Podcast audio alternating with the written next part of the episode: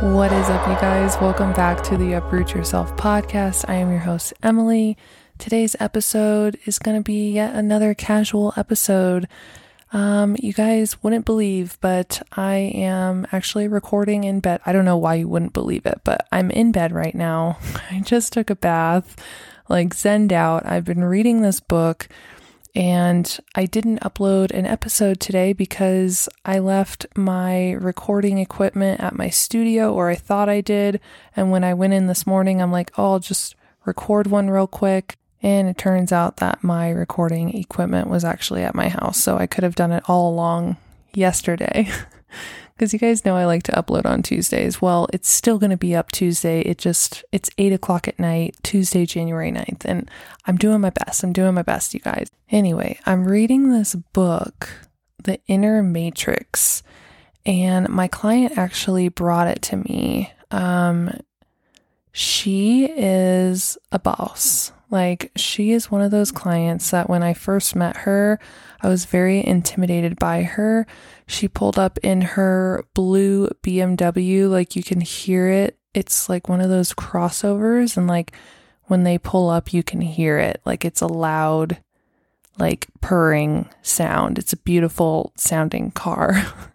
and she gets out, she comes into my studio, and she's like, dressed really nice, makeup perfect, hair done perfect, um, Louis bag, like just dressed to the nines. She's beautiful. And I just love her. I'm like, wow, she is like, she's just one of those women that like you want to be when you grow up. and I'm 31 years old and I, I'm still saying things like that. But anyway, um, I really, I really love chatting with her. She um, and her husband have a really successful business and they are just they're just bosses. And she just randomly one day brings me this book and it's called The Inner Matrix. And so I've been reading it. I just got around to starting it. I'm only like, I don't know, like 60 or 70 pages in. And I got to this part. You guys should read it, but I got to this part where it was talking about when we're kids, we mimic everything our parents do and adults do. And we really don't like make choices on our own. Like the only choices we make are based off of if we want to seek pleasure or avoid pain. Like when kids when you're a kid, you you don't make rational choices. You don't make choices like based off of what you're going to gain in the future. You want just pleasure right away or you want to avoid pain. And I thought that was really interesting because it makes so much sense. Because, yeah, kids do. They just mimic their parents when they fall down and they hurt their knee and their mom freaks out and she's like, Oh my God, what happened? Oh my God, are you okay? The kid starts crying. But if a kid falls and then you start laughing, you're like, Oh, good job, buddy. You got, you just got to get up again. Let's do it again. Let's go. You did so good. And then they probably giggle a little bit and they're fine. It's all about the energy that you have towards your children. And even when it talks about in the book, even when you're in your mother's womb, her inner matrix affects your inner matrix. So you are born with this kind of coding um, or this code that you're kind of predisposed to. You can obviously change it, but you are predisposed to it. And it made me think about my childhood and I like just kind of analyzed like my behaviors as a kid and it's kind of crazy. Um so then it gets to this part where it talks about if you take your kid to I think it was like taekwondo or uh, martial arts class and they do one class and then depending on how that class went that is going to decipher if they want to go back or not. If you were to ask your kid like, "Hey, do you did you like it? Like do you want to keep doing it?" If any little thing happened where they didn't like it, they're going to say no cuz they act on emotion. They act if they're uncomfortable, they want to avoid discomfort. And so they'll say, "No, I don't want to go back." If they had a good time, they'll want to go back, obviously. But say they that they say, no, I don't want to go back because they had uh, just an uncomfortable time. If, as a parent, you were to say to them, okay, you don't have to go back, that trains your child to run away from discomfort. So then it just repeats. If you were to keep doing that to your kid when they're when they're young and every situation that comes up that makes them uncomfortable and you're like, "Oh no, you don't have to work at that. You don't have to do that." Like, "Oh, you you experience such little discomfort like, yeah, let's take you out of there. You don't need to do that." It's like just sets them up for failure. So then the rest of their life growing up, they avoid discomfort.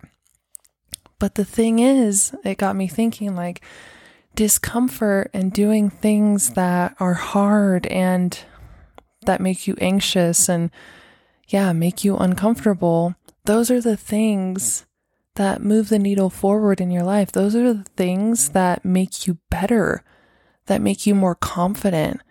And I'm just like, damn, like it was I've already I've already heard things like this before, like when you raise your children and you do everything for them and you um you know kind of bend the rules for them you're telling them that like you don't have confidence that they can do it themselves so you have to do it for them you're just telling them that you don't think that they can do it so then the kids grow up with no self-confidence no self-esteem because their whole life their parents have done everything for them and haven't made them work for anything or haven't made them like fail at anything.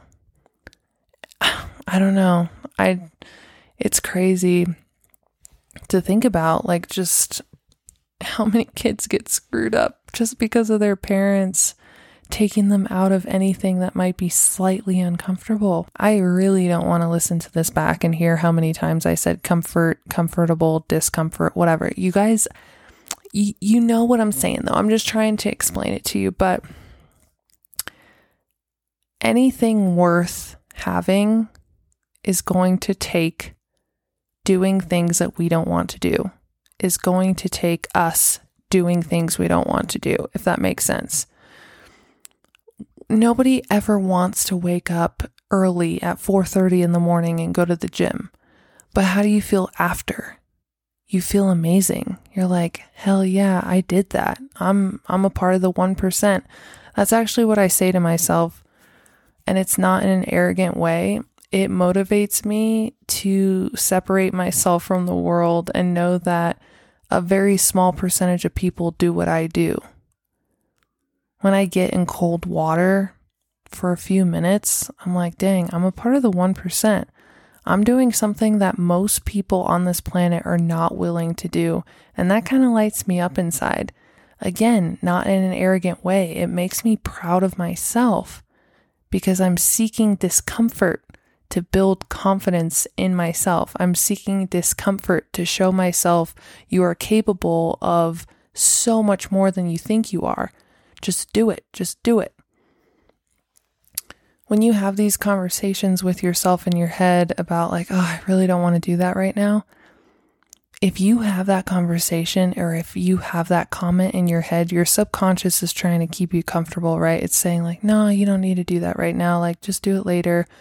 You need to say, no, you're not running this show. I run this show. This needs to be done. Let's go do it.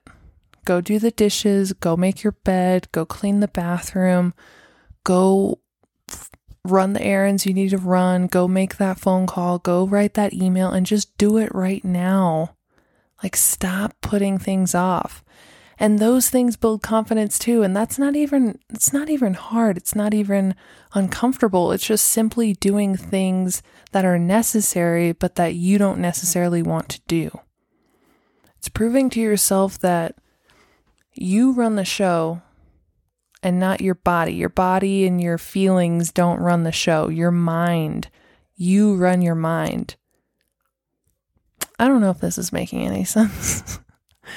I am just kind of word vomiting right now, but I don't know. It gets me hyped. It really gets me hyped when I actually follow through with doing the hard shit. And I think everybody needs to seek feeling uncomfortable and everyone needs to push themselves to do the hard things. And then they grow confident in themselves and then they're like, ooh, what else can I do? What else can I do that I always said I couldn't do? Because I just did that thing that I always said I couldn't do. So, what else am I lying to myself about? I don't know.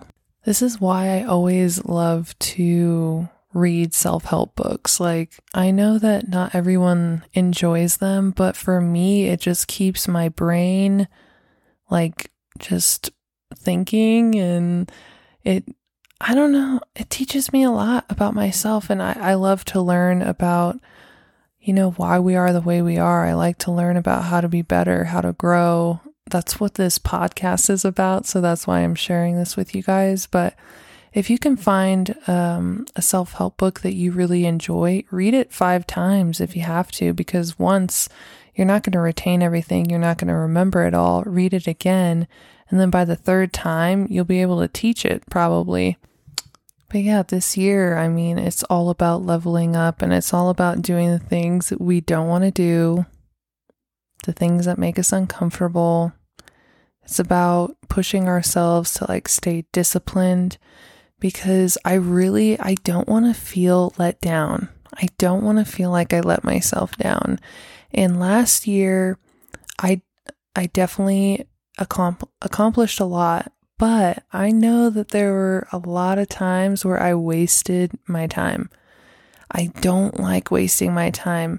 Wasting my time is not like doing nothing, like going on a hike or whatever. Wasting my time is scrolling on social media or watching TV or allowing myself to be around people who bring me down and don't bring me up. Um, wasting my time when I could outsource. There's certain things that I know I need to outsource. Um, so I want to get better with that in 2024. Ooh, a really good book to read when if you want to read about delegation is the 4-hour work week. I actually want to reread that. So many freaking books, you guys, that I want to read. So many books that I want to reread. so yeah, I want to read more every day. I need to read at least 30 minutes at least. It's like re- realistically I should be reading at least an hour a day. That's no biggie. I have plenty of time but it's more of like the discipline of being like, okay, are you going to sit here and edit your reels and work on social media or um, are you going to read for an hour and you could do that later? Because editing reels takes no brain work, but reading, you have to be somewhat awake. so you can't wait until right before bed because I get too sleepy and then I'll fall asleep while I'm reading. But anyway, oh my gosh, I'm yawning. I hope this episode wasn't too big of a letdown, but I kind of waited a little bit too long to record it. It's 8:36 now. It is around my bedtime, y'all. Like I go to bed around 9 or 9:30 cuz I wake up at 4:30 to meditate and then get up at 5 to get ready for the gym. So, I'm going to leave you here. Um, if you can take anything from this episode, it is to challenge that inner voice in your head that says you can do it later and uh, tell it to fuck off and do the hard shit. Do the hard shit. Be about it. Like, finally show up for yourself, okay? And I will chat with you guys in next week's episode. I promise it'll be a little bit longer than this one. Have a good night.